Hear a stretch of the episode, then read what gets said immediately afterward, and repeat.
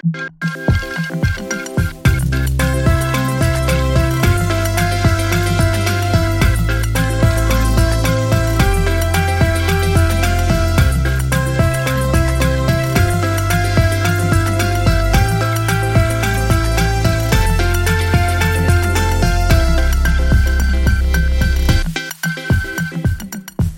Всем привет! Вы слушаете подкаст «Атлас благотворителя» – спецпроект стратегического бюро «Центр внимания».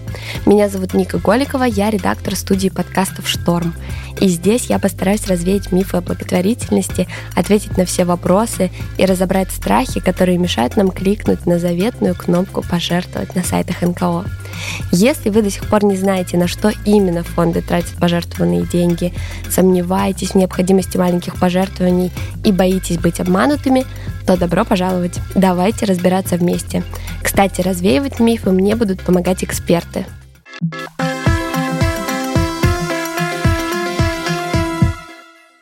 Сборы на лечение для детей – частая и, возможно, самая эмоциональная форма благотворительности – Такие объявления встречаются в транспорте, торговых центрах и, конечно же, в социальных сетях. И часто встает вопрос, а точно им можно доверять? И вообще, как лучше поступить? Перевести деньги в фонд или конкретному человеку? В каком случае мои деньги будут полезнее для общества? Разобраться во всех этих вопросах нам поможет вице-президент благотворительного фонда «Линия жизни» Андрей Карпенко. Андрей, здравствуйте. Расскажите, пожалуйста, в первую очередь для тех, кто не знает, для тех, кто первый раз слышит про фонд «Линия жизни», чем он занимается? А, благотворительный фонд «Линия жизни» занимается тем, что помогает оказывать э, высокотехнологичную медицинскую помощь детям, гражданам Российской Федерации. Как ваши подопечные в фонд попадают? По какому принципу? А, наши подопечные попадают в благотворительную программу фонда по обращениям от медицинских э, организаций медицинских учреждений. То есть это э, пациенты, э, которым э, в силу тех или иных причин медицинская помощь не может быть оказана за счет бюджетных средств, то есть либо средств обязательного медицинского страхования, либо средств, предназначенных для оказания высокотехнологичной медицинской помощи, квот на ВМП, так называемых, в силу того, что эта медицинская помощь, она является новой и пока еще не вошла в государственные программы. А вы как-то проверяете пациентов, которые к вам попадают? Мы благотворительная организация, не медицинская. Угу. Вот, мы получаем обращения от больниц, которые более чем компетентны угу. в вопросе необходимости оказания конкретной медицинской помощи конкретному ребенку. Вот, если больница видит, что у них есть пациент, которому требуется высокотехнологичная какая-то новейшая, современнейшая помощь, и они не могут эту помощь оказать в силу того, что у них не предусмотрено финансирование оказания этого вида помощи, они обращаются в благотворительный фонд.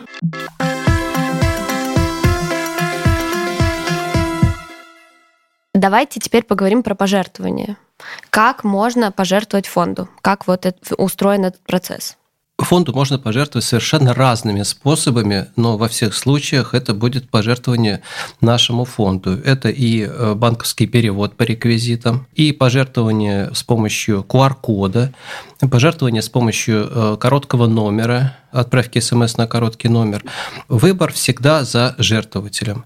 Но во всех случаях э, денежные средства попадают на наш расчетный счет, и будут использоваться для оказания высокотехнологичной медицинской помощи детям. У вас есть э, два вида направления, как э, разделяются эти пожертвования. Это адресная помощь и системная. Адресная и системная помощь, совершенно mm-hmm. верно.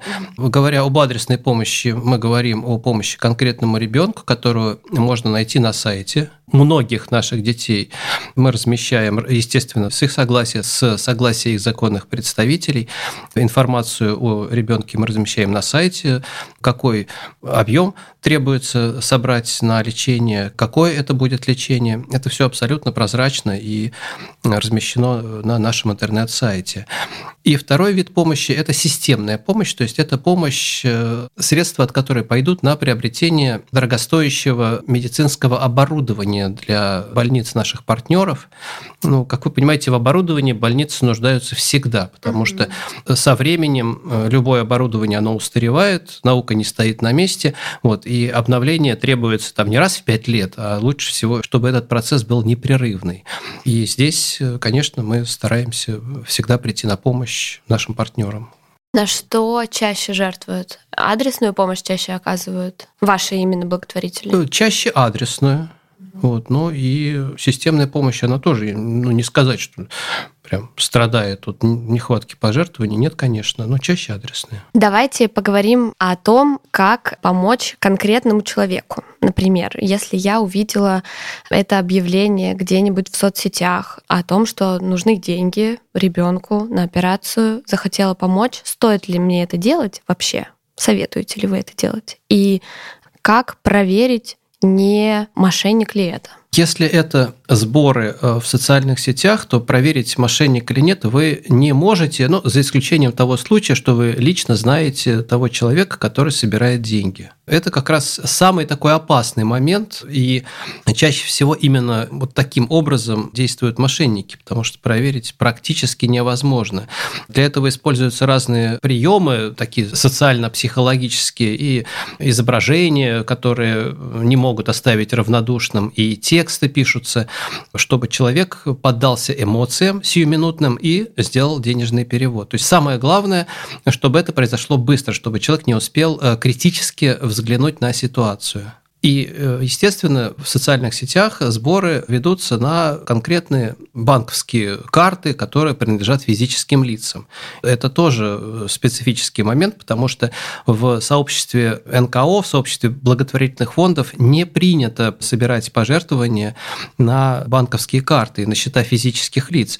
Это всегда сборы на расчетный счет э, некоммерческой организации. И как раз вот это является гарантией того, что деньги поступят именно в фонд и будут использованы по тому назначению, которого ожидает жертвователь. Так, то есть мы никак не можем проверить. Вы э, никак не можете проверить. И здесь нет рецепта, э, каким образом избежать. Э, вернее, рецепт есть только один – не связываться. Если вы сомневаетесь, не делайте Ну да, то есть этого. если это, если это незнакомый человек, если это незнакомый человек, но очень хочется сделать пожертвование, пожертвуйте деньги адрес на благотворительный фонд. Через благотворительный Через фонд. благотворительный фонд. Угу. То есть мы, в принципе, не советуем жертвовать деньги напрямую людям не через э, некоммерческие организации. Совершенно верно. Понимаете, людям нельзя запретить это делать, э, потому что пожертвование всегда дело добровольное. Вот. Но вероятность э, сделать пожертвование мошенникам при таком пути очень велика. Очень и очень. Вы сталкивались в вашей практике? Есть случаи мошенничества, про которые мы, мы можем сталкивались рассказать, даже с мошенничеством от имени нашего фонда. Год назад была история, мы совершенно случайно об этом узнали один крупный спортивный клуб стал жертвой мошенников. Сначала мошенники убедили спортсменов, членов клуба, сделать несколько пожертвований якобы в фонд «Линия жизни». При этом особенность э, была в том, что пожертвование необходимо было сделать на банковскую карту якобы бухгалтера фонда. То есть опять, э, как мы видим, на карту физического лица.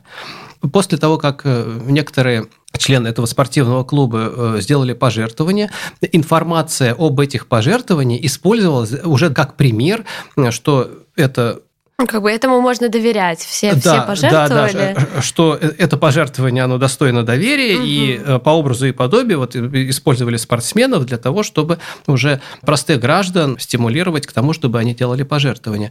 Узнав об этой истории, мы связались со службой безопасности этого спортивного клуба, и ребята отработали очень эффективно, лавочку быстро прикрыли. Но такой случай был, и если бы это не остановили, неизвестно, сколько бы денег мошенники собрали. С такой вот беспринципной историей мы реально столкнулись, э, к сожалению. Это долго длилось? То есть это прям какой-то это длилось, к счастью, недолго, потому что мы увидели вот эту вот э, схему, ведь интернет, он Тесный. Да.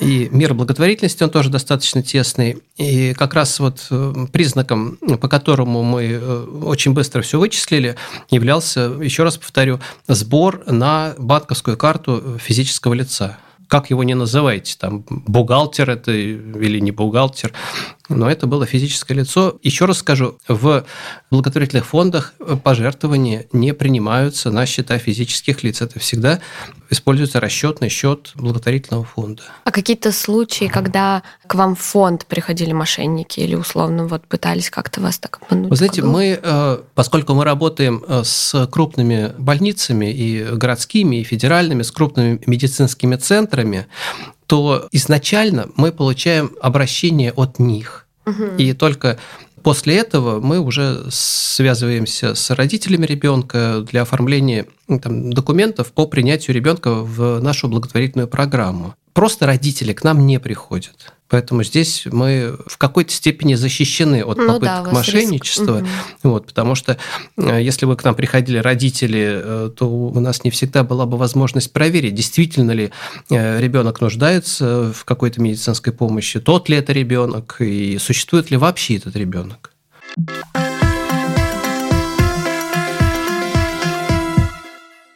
Ну вот мы с вами проговорили, что такие частные пожертвования конкретным лицам через соцсети не стоит этим заниматься, потому что риск мошенничества очень высокий. А как проверить благотворительный фонд? Вот мы с вами сказали, что лучше всего жертвовать через благотворительные фонды. Как там быть уверенным в том, что это тоже не мошенники и деньги просто не украдут. По крайней мере, крупные благотворительные фонды, они всем известны. Они имеют конкретные интернет-сайты. Интернет-сайт э, фонда всегда содержит э, исчерпывающую информацию о деятельности этого фонда. Более того, регулярно публикуются годовые отчеты о деятельности фонда.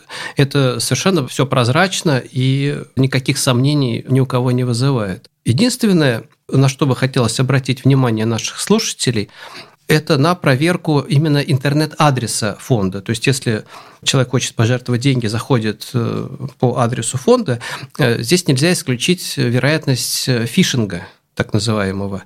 Вот, необходимо проверить URL фонда, чтобы URL соответствовал искомому угу. чтобы там не было каких-то дополнительных знаков, каких-то искаженных символов. Это очень важно, потому что такие попытки были сымитировать э, интернет-сайт благотворительного фонда. Да, сделать такое зеркало условно. Да, по сути, да, зеркало. Угу. Вот, но и там, в общем-то, основным таким квалифицирующим признаком является сбор на банковскую Опять, карту физического лица. Это, э, это второй очень важный критерий. И, конечно же, в том случае, если пожертвование делается с помощью банковского перевода, проверять реквизиты, что эта организация является благотворительным фондом, там, а не какой-нибудь ООО «Ромашка» там, или «Рога и копыта». В платежном поручении всегда это указано. Но вот с большими фондами вы правы, как будто бы можно э, как-то посмотреть соцсети, обычно в соцсетях всегда там ссылка есть, правильная, точно. Там есть много каких-то известных попечителей у этих фондов. А если вот маленькие, региональные какие-то локальные фонды, вот тут, тут как не наткнуться, вот кроме Э, того, что мы уже проговорили про пожертвования на карту. В России существует реестр э, социально ориентированных некоммерческих организаций. Вот, наверное, имеет смысл э, пользоваться данными этого реестра. Вот, он находится в открытом доступе, и всегда можно посмотреть. Прежде чем войти в реестр, естественно, некоммерческая организация проходит комплексную проверку. Вот, и абы кого в реестр не вносят.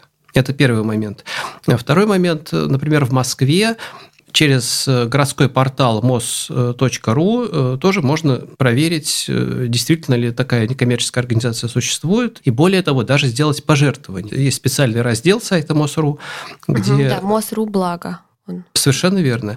Где можно выбрать фонд, выбрать направление деятельности желаемое, посмотреть, какие благотворительные фонды работают в этом направлении, выбрать фонд и дальше уже э, либо сделать пожертвование через МОСРУ, либо перейти на сайт этого благотворительного фонда и сделать пожертвование через сайт там, любым удобным способом. Нужно использовать официальные источники информации в первую очередь а не ссылки из каких-то э, постов э, в социальных сетях или в мессенджерах.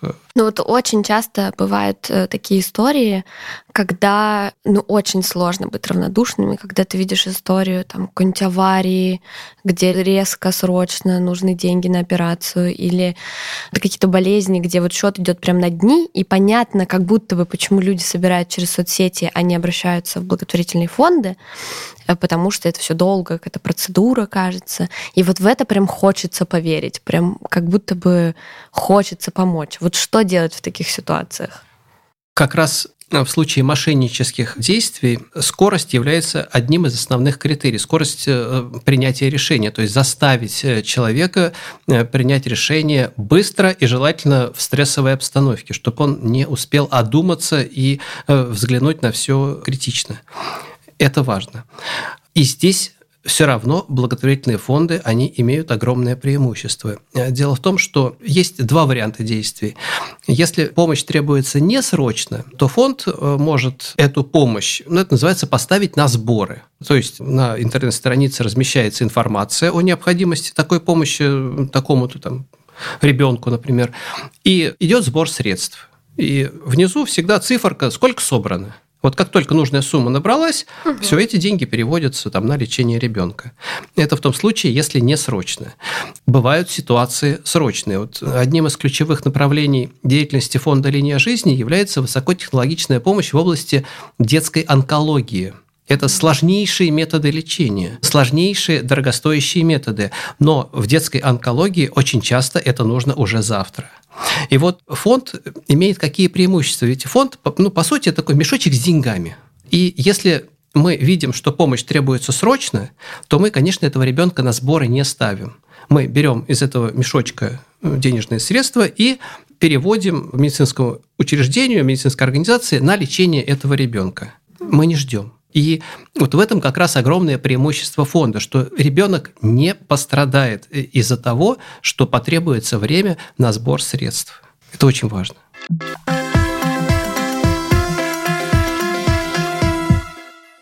Я вот сейчас подумала, что до сих пор в некоторых городах еще есть сборы наличных денег вот они, которые стоят в магазинах, иногда люди стоят вот с коробочками. Насколько это вообще небезопасный метод сбора? Сбор наличных денежных средств э, – совершенно законное, правомерное действие. Практически все фонды этим занимаются.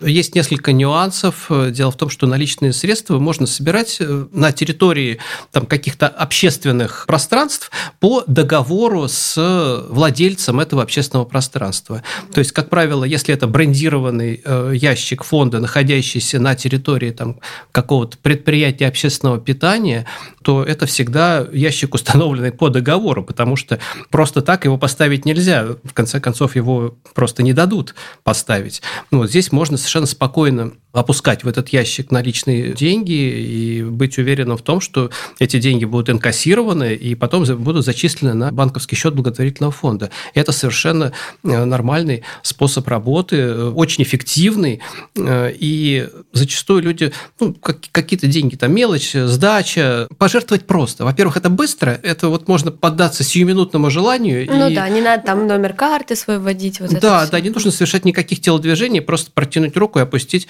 денежку в прорезь ящика. Это очень, очень удобный способ, очень хороший. Э, на что нужно обратить внимание, это на э, ящики, которые установлены вне территории каких-то общественных пространств, потому что вот, вот такие ящики, они могут быть так называемыми ящиками-однодневками. Поставили, собрали, схватили, убежали. Еще раз повторяю, основополагающим критерием добросовестности является установка ящика на территории общественного пространства, у которого есть всем известный владелец. Есть еще люди, которые считают, что вот помогать адресно например, как мы с вами до записи обсуждали, там соседки э, или там бабушки, которые у метро, это гораздо эффективнее, чем помогать фонду. Непонятно там, на что он эти деньги потратит и все такое. Вот что об этом можно сказать? Любое пожертвование – это добровольный акт любого из нас – Вот, если хочется пожертвовать там соседке, бабушке, которую встретил э, совершенно случайно, в этом нет ничего предосудительного. Да, это более чем адресное пожертвование. Вот в этом нет ничего плохого. Но если хочется сделать пожертвование на лечение тяжело больного ребенка, то здесь э, придется все-таки обратиться в фонд, потому что на улице таких детей не встретишь. Все зависит от того, э, какая цель жертвователя, то есть на какие цели он бы хотел, чтобы было направлено его пожертвование. Любые способы хороши, я считаю, если они законные. Ведь э, самое неприятное, когда та позитивная энергия, которую вкладывает жертвователь в свое пожертвование, она уходит беспринципным людям, мошенникам, которые потом неизвестно, как распоряжаются этими деньгами. То есть это, ну, по сути, плевок в душу. Конечно, нужно всеми способами стараться не допускать таких вещей. Э, и совершенно элементарные правила это, как мы уже говорили, проверить, что деньги все-таки в случае сбора через интернет не идут на банковскую карту физического лица. Вот это проверить э, адрес э, в адресной строке браузера, если вы заходите на сайт благотворительного фонда. То есть вот элементарные вещи. Ну и также в интернете тоже проверить, что это действительно фонд, у него есть банковский расчетный счет и банковский реквизит, э, которые опубликованы, они действительно являются реквизитами фонда. И вот отчеты этих... о работе еще еще, наверное, тоже должны быть. Отчеты о работе фонда. Фонд обязан на своем интернет-сайте размещать э, определенную информацию, в том числе отчет о своей работе.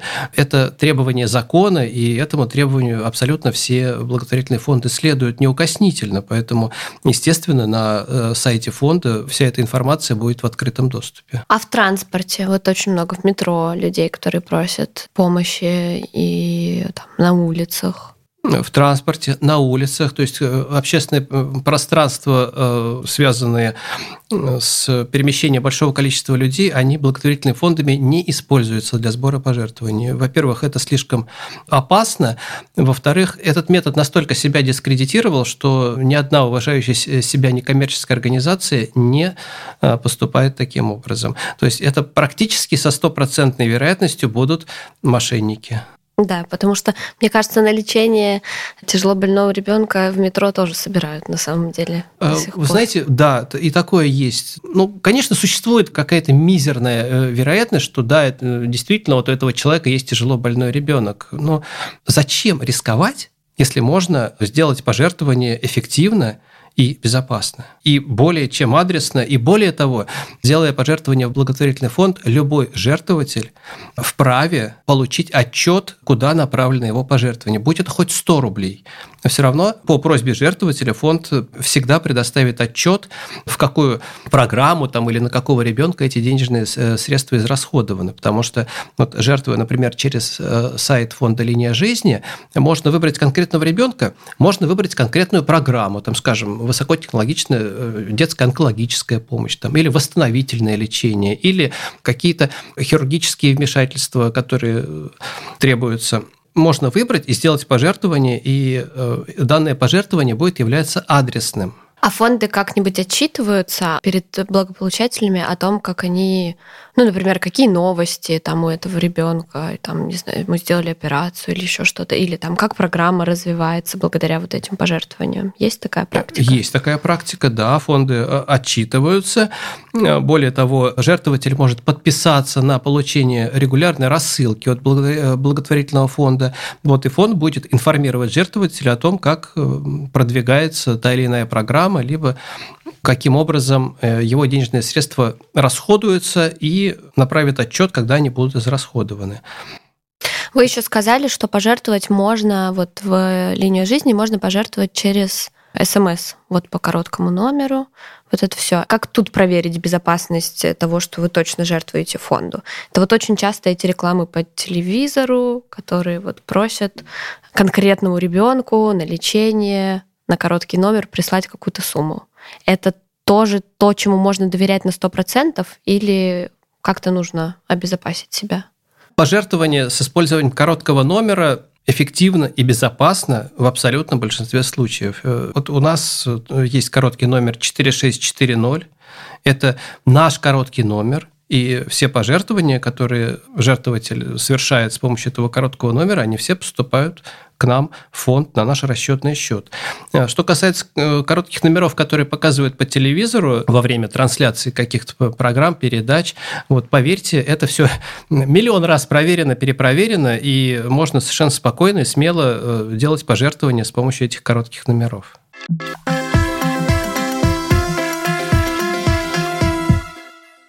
Я еще хотела вернуться к пожертвованиям э, фонду.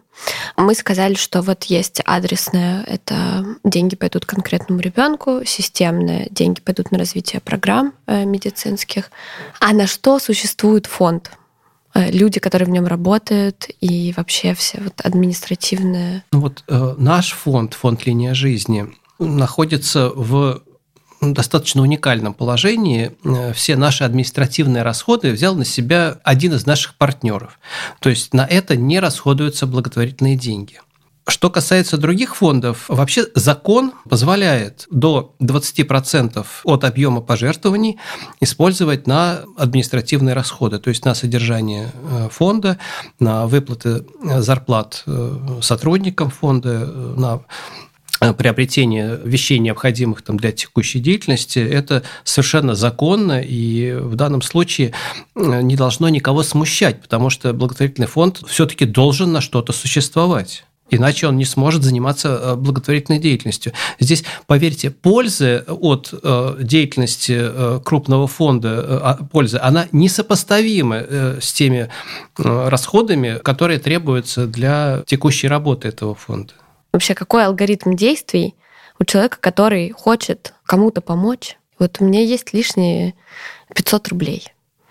Что мне с ними сделать так, чтобы это было максимально эффективно для э, некоммерческого сектора? Хорошо, давайте попробуем в режиме диалога. Давайте. У вас есть 500 рублей. Сразу вопрос, кому или чему вы бы хотели помочь? О. Э, в какой области? Может быть, это ветеринария, может быть, это там домашние животные, может быть, это люди, которые остались э, без жилья, может быть, это люди, которые остались без еды, может быть, это люди, которые в силу тех или иных причин не могут получить медицинскую помощь. Вот, э, может быть, дети вас интересуют. Всем хочется Наверное, помочь. Все, вы хотите всем помочь. Да, вы, вы ну, прекрасно понимаете, что всем помочь это вам придется тогда э, эту сумму разбить на какое-то количество, количество да, таких кластеров и пожертвовать в разных направлениях. Угу. Но давайте предположим, что все-таки вы хотите на все эти 500 рублей помочь э, детям. детям. Давайте. Детям. Да. Э, вот какое направление уже вот в детях вас больше всего интересует? Давайте так, тяжело больным детям, которым срочно требуется операция. Вот так. Неважно какая, то есть просто какое-то да. какое хирургическое вмешательство. Да, да. Хорошо. Вы знаете, какие фонды этим занимаются? Фонд «Линия жизни». А, то есть вы знаете, что есть такой фонд «Линия жизни». Не, просто да. если бы вы не знали, какие именно фонды, то э, тогда вот я бы вам посоветовал посмотреть реестр социально ориентированных э, некоммерческих организаций, угу. вот, либо зайти на сайт МОСРУ э, в соответствующий раздел и дальше выбрать направление и выбрать конкретный фонд. Но, коль скоро вы знаете о том, что существует такой замечательный благотворительный фонд «Линия жизни», и вы хотите именно через этот фонд сделать пожертвование, угу. я могу вам порекомендовать только один способ. Это набрать на Яндексе, э, в поисковике Яндекса э, благотворительный фонд «Линия жизни», официальный сайт, перейти по ссылке на наш сайт, вот, и на сайте выбрать раздел «Сделать пожертвование». Желательно, конечно, чтобы вы зашли в раздел «Медицина» и ознакомились с нашими э, благотворительными программами, потому что они разные, это, это разные направления. Ну, например, вас интересует вот именно хирургическое вмешательство. Есть два пути. Вы можете пожертвовать непосредственно на конкретную программу медицинскую, либо выбрать конкретного ребенка, которому требуется хирургическая операция. Да, вот ребенком тут, тут есть раздел дети, да? Раздел где... дети. Угу. Либо раздел медицина. Если вы э, выбираете э, ребенка, то тут же э, можно нажать кнопочку и сделать пожертвование. Угу с абсолютными гарантиями ваши 500 рублей будут э, направлены на этого конкретного ребенка, на лечение, да, тут... на лечение этого конкретного ребенка. Тут так и написано: адресная помощь для ребенка, имя, возраст, город. Да. Для нас ваше пожертвование сразу станет целевым, то есть фонд не вправе израсходовать э, даже часть э, ваших денег на какие-то другие проекты. Если вы жертвуете на конкретную программу, например, детская онкологическая помощь, то ваши денежные средства, во-первых, они могут быть э, уже по выбору фонда направлены э, на разные поднаправления этой программы, то есть э, ну, это разные методы лечения. То есть это, это может быть и протонная терапия, это может быть аферез стволовых клеток, это может быть реабилитация после трансплантации костного мозга. Вот. Но чем Хорошо такое пожертвование. Эти э, деньги как раз э, за счет этих средств, таких средств, фонд сможет э, оказать срочную помощь. То есть, когда ребенку нужно помочь уже завтра, мы не успеем адресно на него собрать э, необходимую сумму, как я уже говорил, фонд является э, таким мешочком с деньгами, и вот этот мешочек наполняется как раз за счет таких пожертвований. И из этих средств мы сможем оперативно выделить деньги уже завтра, и ребенок получит медицинскую помощь, что принципиально важно, потому что э, я считаю, что в медицине задержки из-за того, что необходимо собрать сумму, они никому от этого, в первую очередь ребенку, от этого легче не станет устанет от того, что идет сбор, что требуется еще время. Ведь опухоли, к сожалению, они не ждут они растут, они проявляют себя достаточно агрессивно, и счет зачастую идет на недели и даже дни.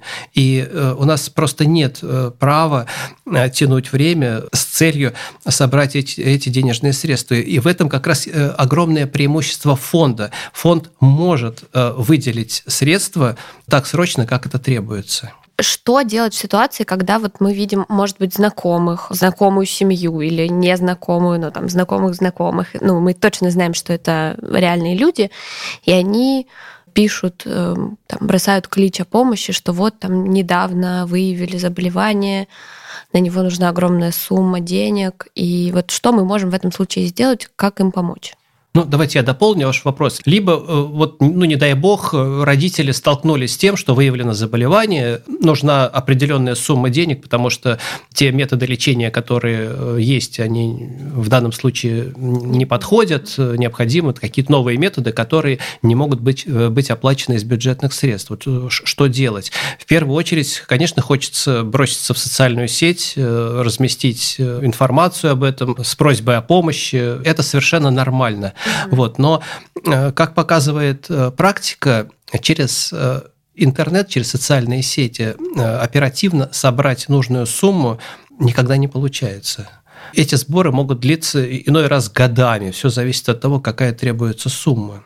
Поэтому во всех этих случаях родителям э, нужно посоветовать обратиться в благотворительный фонд, в профильный, ну, в тот, который занимается э, именно этой проблематикой. Во-первых, э, благотворительный фонд никогда в помощи не откажет встанет вопрос лишь о сроках оказания этой помощи, потому что если фонд небольшой, ему потребуется время для того, чтобы средства собрать. Если фонд крупный, а лечение требуется срочно, фонд в состоянии это сделать из имеющихся э, средств, уже, уже имеющихся. Мне кажется, Это что первый момент. у некоторых есть вот мнение, что так вот проще и быстрее через социальные сети, чем с благотворительными фондами связываться, вот это вот все. Вы знаете, это, это не про ошибочное мнение. А что мешает э, работать по всем направлениям? Зачем отказываться от э, какого-то из них? Угу. В принципе, э, да, не запрещено разместить просьбу о помощи в, как, в какой-то из социальных сетей, кто-то откликнется. Вот. И у нас бывали ситуации, когда родители детей еще до поступления ребенка в медицинское учреждение уже имели на руках какую-то часть суммы, необходимой на лечение. И они спрашивали, а что нам делать с этими деньгами? Вот. Мы всегда отвечаем, что это право родителей, как распорядиться собранными средствами. Вот. Э, либо они могут э, их использовать э, там, для уже каких-то восстановительных процедур после лечения, вот, либо направить в тот благотворительный фонд, который оплачивает лечение, и часть будет оплачена из тех денег, которые собрали и пожертвовали родители. Это всегда будет, если говорить о нашем фонде, это вся сумма, она поступит на лечение их ребенка. То есть она не будет каким-то образом там разделена, раздроблена, она займет свое место вот в том транше, который мы переведем в больнице в качестве оплаты за лечение. Поэтому я считаю, что родителям, которые оказались в таком трудном положении, нужно отработать все варианты, иначе а как по-другому? Ведь, ну, если надо, значит надо. Ну да, то есть надо не бояться по всем каналам идти в Да, совершенно верно. Вы слушали подкаст «Атлас благотворителя», проект стратегического бюро «Центр внимания». Вы можете послушать другие наши эпизоды в любом удобном подкаст-плеере или на сайте atlasblago.ru. Там же можно найти дополнительную информацию о том, как в России развивается благотворительность и научиться помогать легко, удобно и без страха быть обманутым.